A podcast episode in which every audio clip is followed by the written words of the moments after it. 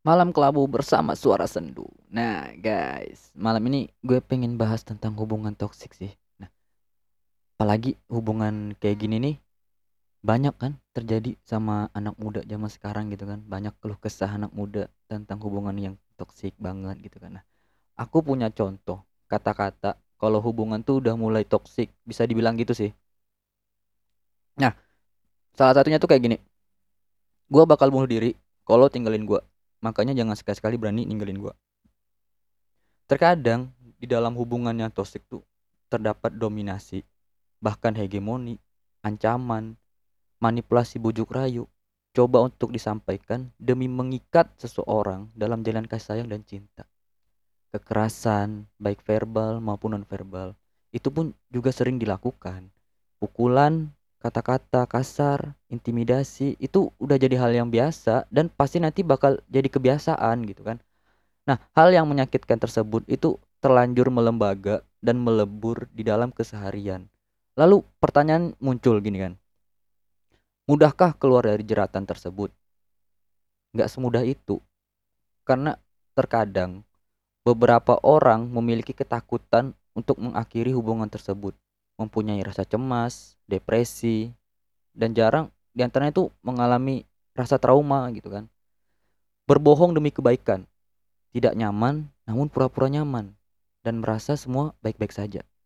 Memilih untuk menghindari masalah tetapi tetap menjalin keterikatan hubungan, melukai fisik dan menguasai fisik pasangannya dengan dalih, "Mengapa kau tidak bersedia? Berarti kau tidak mencintai saya." Itu beberapa bentuk hubungan toksik. Nah, terjebak dalam hubungan tersebut tentu menyakitkan, baik psikis maupun fisik.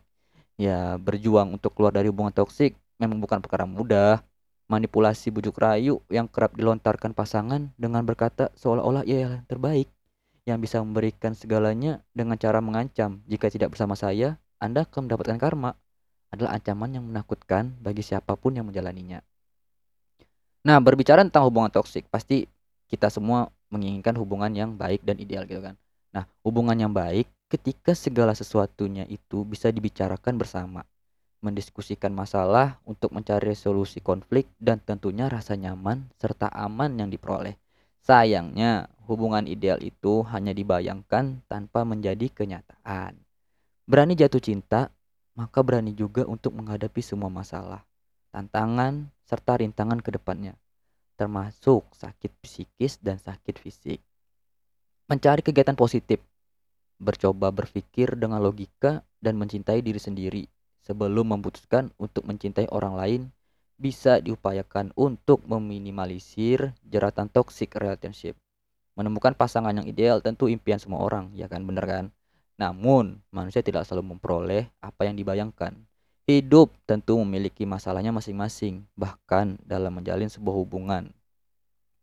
Jika memang menjalin hubungan bisa menambah energi positif kita, belajar bersama, berdiskusi tentang segala sesuatu dari berbagai perspektif, juga berproduksi bersama tentu akan menyenangkan. Namun, jika menjalin hubungan membuat kita depresi karena adanya dominasi dari salah satu pasangan, negosiasi yang tak pernah bisa tercapai karena alasan-alasan tidak logis dari pasangan, hingga kata-kata kasar, upaya untuk mengancam dan tidak kekerasan, ya udah tinggalin pasangan tersebut.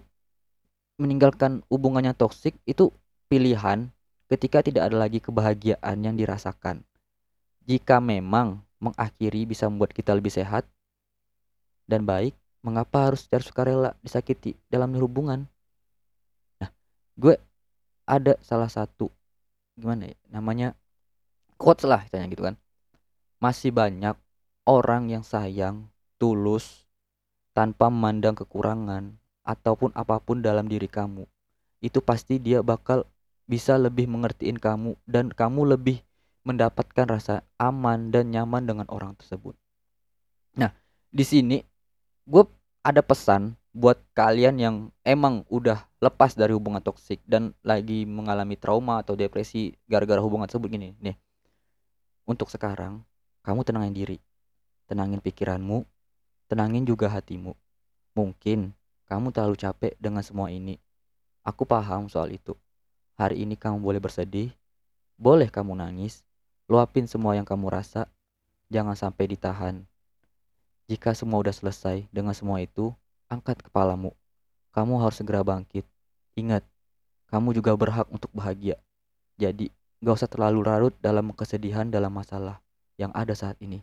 Mulai sekarang, introspeksi diri kamu. Mulai sekarang, kamu semangatin diri kamu. Cintai diri kamu sendiri dan jangan lupa untuk bersyukur dengan apa yang telah kamu capai untuk saat ini. Mungkin sekian uh, pembahasan untuk hubungan yang sangat toksik yang dialami anak muda zaman sekarang. Oke okay guys, thank you. Stay tune terus di Suara Sendu episode selanjutnya.